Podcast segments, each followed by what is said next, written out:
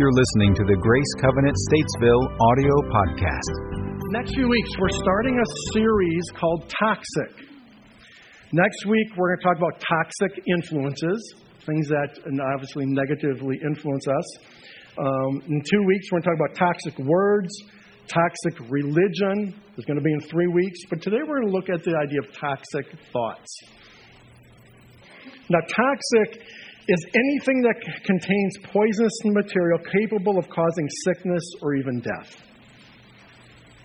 So it's, it's stuff that it's, uh, it's dangerous. It's not something that we should be playing with. And if uh, things that, um, well, they're toxic. usually, if there's a bottle or if there's some kind of um, chemical, it's usually got the, the skull and the crossbones kind of a thing on it saying that th- this is death. This is a bad thing. You should need to stay away. It's toxic. Proverbs 23 7 says that as a person thinks in their heart, that is who they are. I paraphrased it a little bit from what you see in your screen. As a person thinks in their heart, that is who they are. Or as he thinks in his heart, so is he, would be what the New King James Version says. So, thinks in his heart. Um, when you first read it, it's like, well, wait, that kind of odd way to phrase that. I mean, did he mix up the body parts? Thinks, usually think with your brain, thinks in your heart. You know, we don't talk with our foot. You know, so what's, what's, why didn't he just say, the writer, why didn't he just say, as a person thinks, that is who they are? Why did he have to say, as he thinks in his heart? Here's what we've come to understand about the Old Testament biblical writers this idea of the heart. It's, it's that a thought that exists so deep at the core of the person. It is so embedded within them that it, it actually shapes the behavior of that person. So that's why when it says, as a person thinks in his heart, so is he, it actually isn't just a thought, it actually is who they are. It's an issue of depth. So within its context, one's thoughts are a truer indication of the person than what they say, even more accurate than what they do. I mean, think about that. Words can be very insincere. Insincere. You know, the do who have kids who are fighting, and you know, I tell your brother you're sorry. I'm sorry.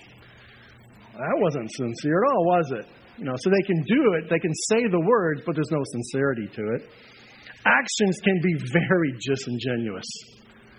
People can be very two faced in what they say and what they do, but what I think in the privacy of my own mind, that really is who I am. That's the essence of who I am as a person. Those thoughts define me as a person. One of a former British, um, um, what was his role? Disraeli Prime Minister, thank you. Back at uh, um, a long time ago. Nurture great thoughts, for you will never go higher than your thoughts. Nurture great thoughts, for you'll never go higher than your thoughts. What we think is a pretty big deal. Thus, the, I, the thought that our thoughts can be toxic is an even bigger deal. So, before I go any further, let's pray. Heavenly Father, I do thank you for your word. I thank you, Father, that uh, um, there's life and truth and hope. And, Father, things that can sustain us above all else. So, Father, I ask, the Father, for wisdom, uh, for me to share the things that need to be shared. Father, for people to hear what needs to be heard. And, Lord, that you would just bless the remainder of our time together here. In Jesus' name I pray. Amen.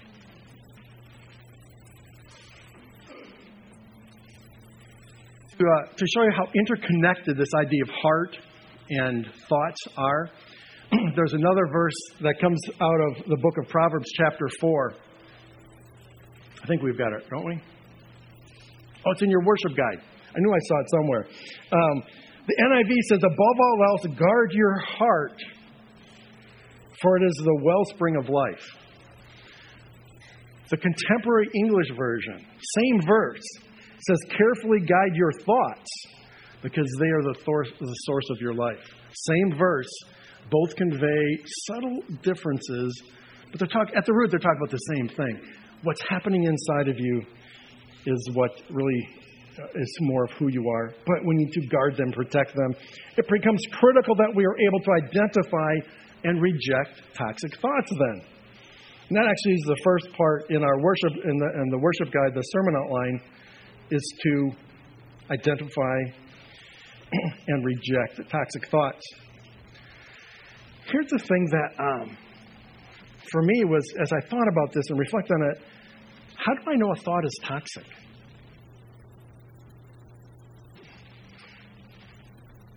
we, we can go a whole lot of different ways with this whole idea of a toxic thought.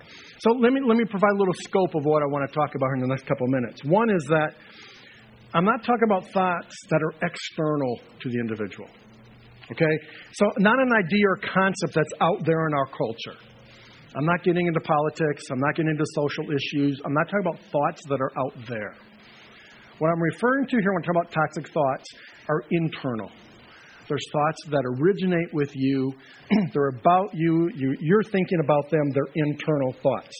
So, in that context, there's four different types of toxic thoughts I'd like to identify. One is this issue of pessimism. pessimism, pessimism usually produces negative thoughts. Now, it's interesting if you've met someone who's pessimistic and you say, man, you're kind of negative. Well, the, the, the response usually is, I'm not negative, I'm just realistic. Right? You've heard that. Or, like, I'm just telling it like it is. Okay? Uh, yeah, but there's more to it than that. There's more to it than that. Um, Betsy was telling me of a phone conversation she had recently, not with anyone here. Okay? I want to make it up front, no, I'm not making anyone nervous phone conversation he had with a friend from a distant past. And um, her comment says it's virtually impossible to maintain any relationship with this person. They are so negative. Everything is terrible. Everything is bad. Everything's a problem. Nothing is good. Everything is bad. But then she said something really interesting. And she said, not once in an hour long conversation did that person ever ask about me.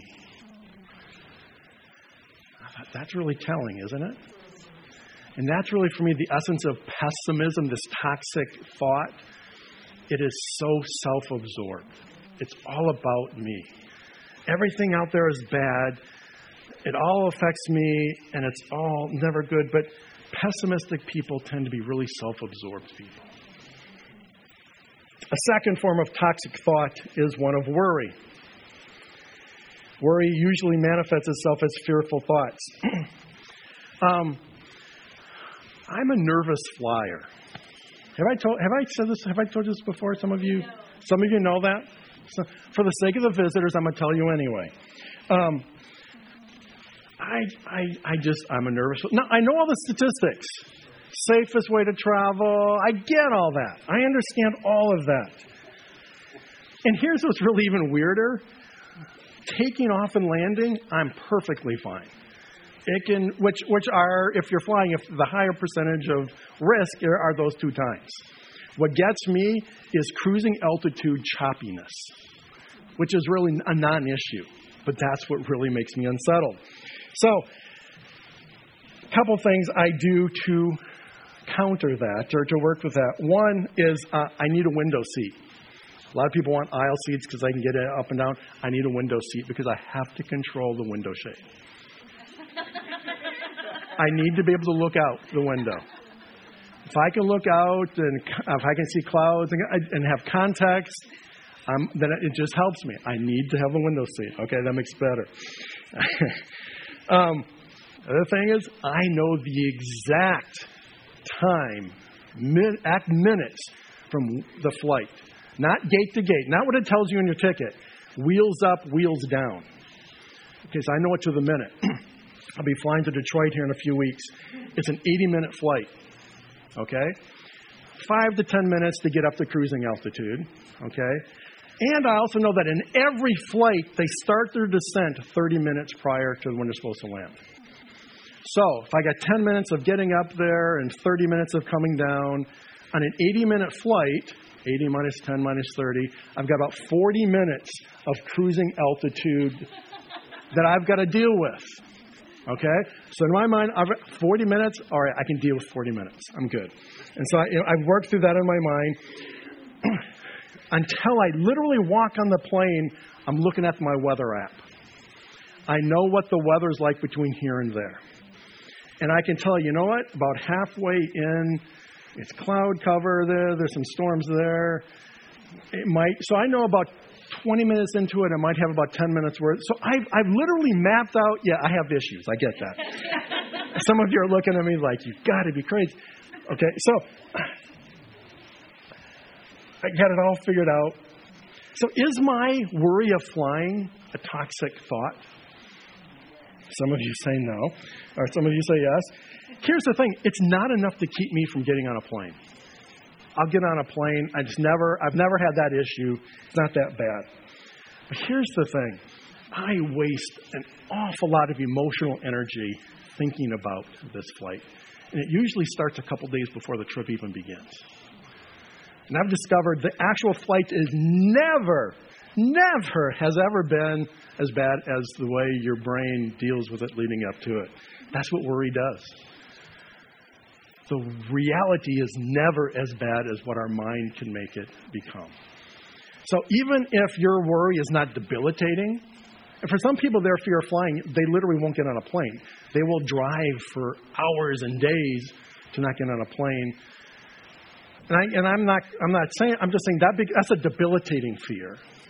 But even if it's not debilitating, the anxiety that goes into that really is a lot of unnecessary worry. And so maybe mine is flying. What's yours? What do you worry about? What keeps you occupied in your emotional thoughts? A third form of toxic thought is this idea of bitterness. Bitterness pollutes our thinking with discontented and envious thoughts. um, any of you who are history or uh, who enjoy history may be aware that back in the late 1600s, early 1700s in France, Louis XIV was the king. Um, Versailles, that whole time period, um, was what was going on in Europe.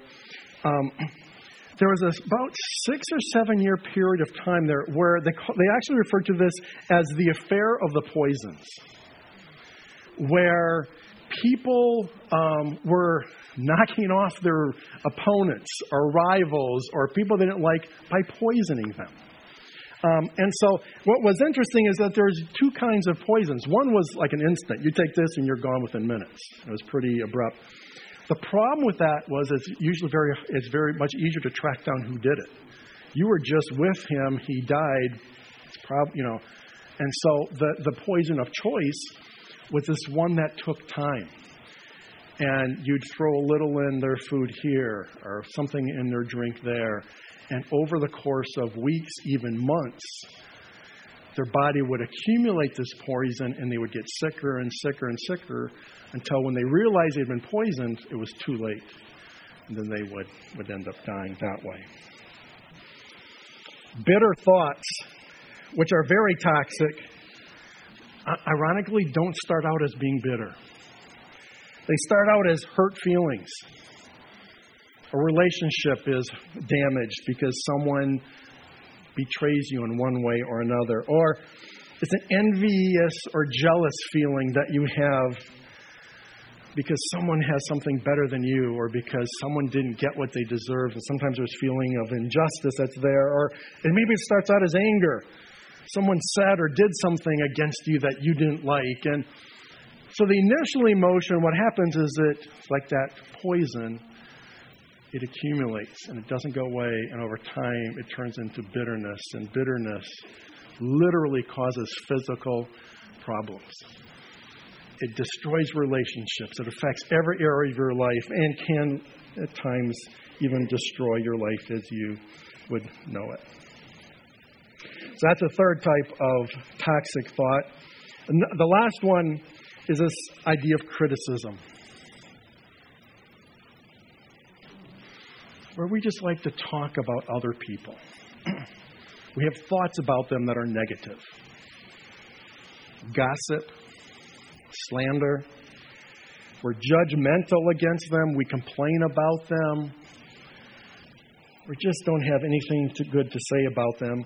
And we do this for a few reasons. Sometimes we do it because we're selfish, and we build ourselves up by putting others down. Sometimes we do it because we're afraid and we lash out because we don't know what else to do. Sometimes it's an issue of control. We use shame or manipulation to get someone to do what we want them to do. Know anyone like that? Who's just overly critical, just has nothing good to say about anyone. You know, wouldn't it um, be interesting if we had something that, uh, when we have issues like, you know, pessimism, it's interesting about toxic thoughts. When we first have them, we may not even know that they're there. They just kind of blend in. And it's really very subtle or different. I don't know if you can even see that. But it really didn't change color very much. So put a few more toxic thoughts in there. And over time, there's a few more.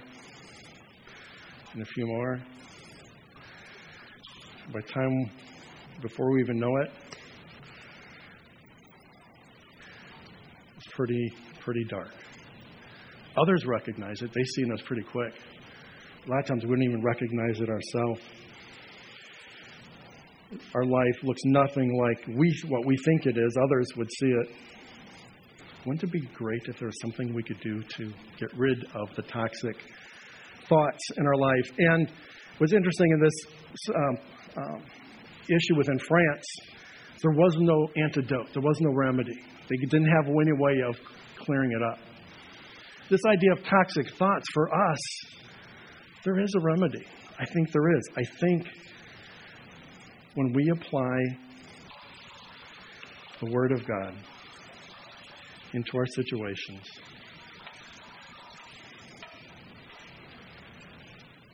all the toxicity can disappear. 2 Corinthians chapter 10 tells us the weapons that we fight with are not weapons of the world. On the contrary, they have divine power to demolish strongholds.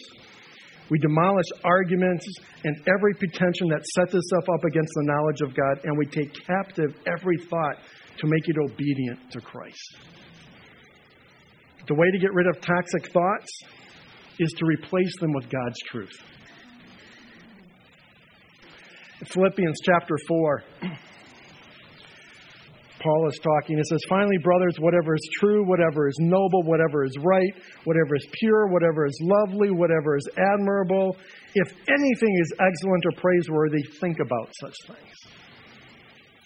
Romans 12 Do not conform any longer to the pattern of this world, but be transformed by the renewing of your mind. Then you will be able to test and approve what God's will is, his good, pleasing, and perfect will when it comes to toxic thoughts, the Bible is very clear there is an antidote, there is a remedy. Not only can it keep you from getting worse, it can actually go back and clean up what was there and remove the toxins from your life altogether. Anytime your mind drifts toward toxic, dangerous thoughts, and you're conscious of it, you're aware of it, stop yourself grab those runaway thoughts and replace them with truth. Um, yesterday was, uh, as I mentioned a little bit, yesterday was our monthly men's breakfast. And uh, Mike, uh, who was coordinating it, he, he, and I had not talked. He had no idea what my sermon was about today, but he sent out an email to the men earlier in the week and said, Hey, for our time Saturday, what I'd like you to do is, you know, what have been Bible verses that have been helpful to you in times of struggle in your life. Um, really, really a cool idea. Um, without identifying anyone as a group, there was just some really cool things that came out of it. For one of the guys, found himself just in a season of life where his future was in doubt. And just the fear and anxiety and stress that came from that. And he says, in that he came across the Psalm chapter 62. For God alone my soul waits in silence, for my hope is in him. He alone is my rock and my salvation. My fortress, I shall not be shaken. On God rests my deliverance and my honor, my mighty rock, my refuge is in God. Trust in Him at all times, O people. Pour out your heart before Him. God is a refuge for us. Oh, man. That was, that was just getting going. Another one, another guy said, mine was Philippians chapter 4 7 is what they shared. He said, And the peace of God, which surpasses all understanding, will guard your heart and your minds in Christ Jesus. What a promise. One of the guys shared that uh, before they get out of the bed in the morning, they tell them, they recite Romans chapter 8, verse 11 to themselves. If the spirit of him who raised Jesus from the dead dwells in you, he who raised Christ from the dead will give life to your mortal bodies also through his spirit that dwells in you. Basically, before they even got out of bed, saying, My, I'm alive in Christ this day. Another one shared just about the fact that they went through a season actually not of struggle, but of plenty and just the rejoicing. And, and even that had a biblical aspect. And so just this idea, the, the way they phrased it was an attitude of gratitude, which I thought was really cool. But for them, the First Thessalonians chapter 5, rejoice always, pray without ceasing, give thanks in all circumstances, for this is the will of God in Christ Jesus for you.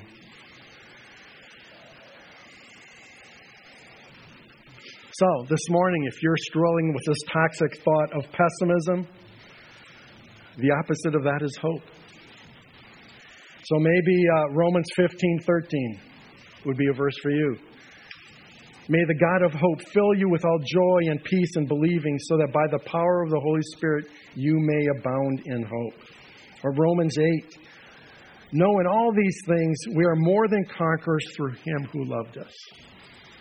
We don't have to be pessimistic. God has spoken about this relationship He has with us and the implications of that and, and the hope and expectation we can have for that. We don't have to be pessimistic. And I'm not saying that there's times we're not going to be down or discouraged or struggle. I get that. We all go through that. But as a way of life, as a worldview paradigm, pessimism should not be part of the Christ follower's life. It just shouldn't. That's not, that's not what we've been given. What I love about the love of God, even when we screw up, we have hope.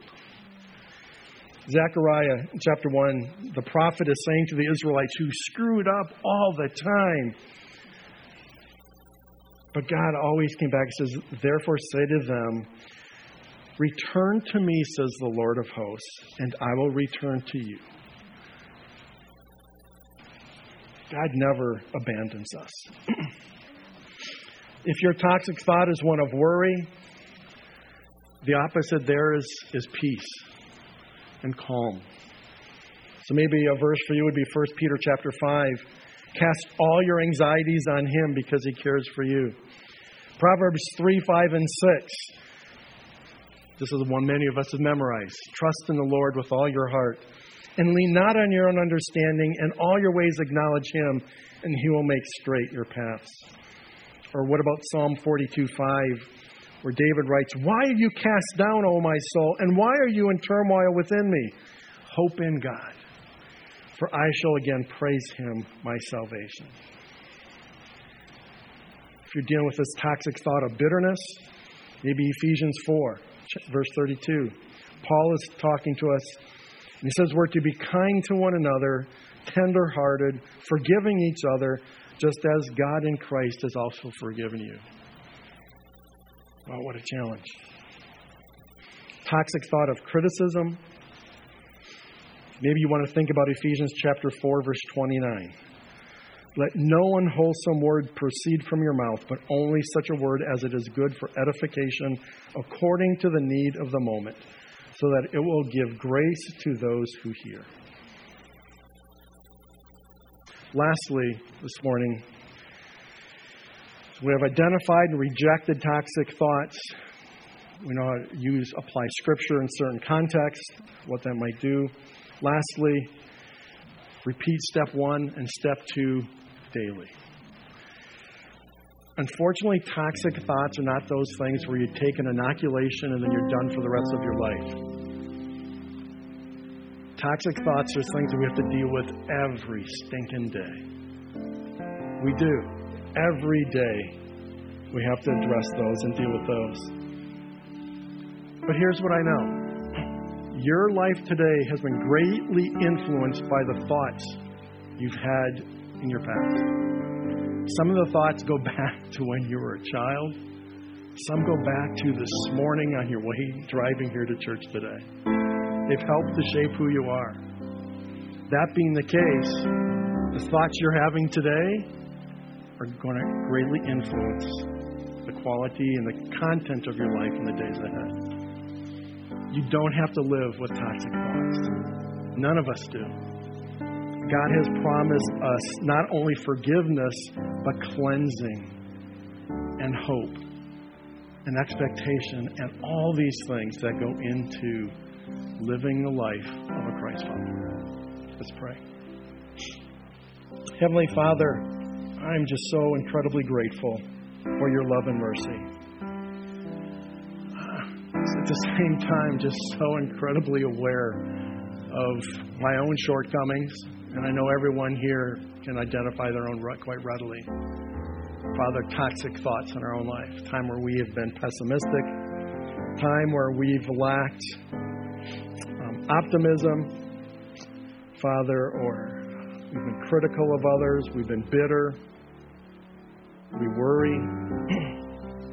Father, these are things that are not of you, they're not from you. Father, help us to be able to more readily identify them. Father, even when we're in the middle of the moment, may there just be that quiet voice in the back of our heads that says, Hey, what are you doing? That just is enough for us to recognize the fact that your Holy Spirit is prompting us and that warning us that we're heading down a path we shouldn't go down. Father, give us then the ability to recall the verses, to be reading in your word, to hear from you in that way, that we're then able to counter those toxic thoughts. For Father, nothing else can rid us of that contaminant, of that pollution in our mind. Father, only your word can, can give us hope, can give us peace, can restore, Father, our lives and our hearts to where they need to be. So, Father, anyone who might be struggling this day, I just pray, God, that you would give them the grace to accept, Father, the truth of your word. Give them the courage, Father, to take hold of that. And, Father, to choose to live their lives in that way. So, Father, we continue to put our lives in your hands. Father, we continue to trust you in all things. Father, not just uh, our faith, our salvation, but in our relationships at home, at work, the quality of work we do, Father, for our financial provision, physical health, our relationships. Father, all these things, God, we continue to put our lives into your hands. It's in Jesus' name I pray. And everyone says, Amen. If, um, if you would like prayer for any of those things, I'll be available up here. Um, I'll hang around just, just to pray with you. And uh, I know we've got other leaders as well who'd be happy to do that as well. Just uh, don't, don't, you, you can walk out clean. Um, I'll see that actually it's returned, hasn't it? Some of it. it uh, that's what toxic thoughts will do. They come back. I need to apply the, the, the tr- truth of God's word again. Um, don't leave today with that. You, you can be free from that. We can, we can do that. We'll do that. Um, lastly, um, again, take your worship guide with you uh, as you lead. Uh, just uh, there's a number of other things in there to be aware of. Um, grab a cup of coffee, hang out, talk to people, get to know one another. Let's stand for the benediction. May the Lord bless you and protect you. May the Lord smile on you and be gracious to you. May the Lord show you his favor and give you his peace. In the name of the Father, Son, and Holy Spirit. Amen. For more information on Grace Covenant Church, our service times, ministry opportunities, directions, and more, visit us at gracecovenant.org.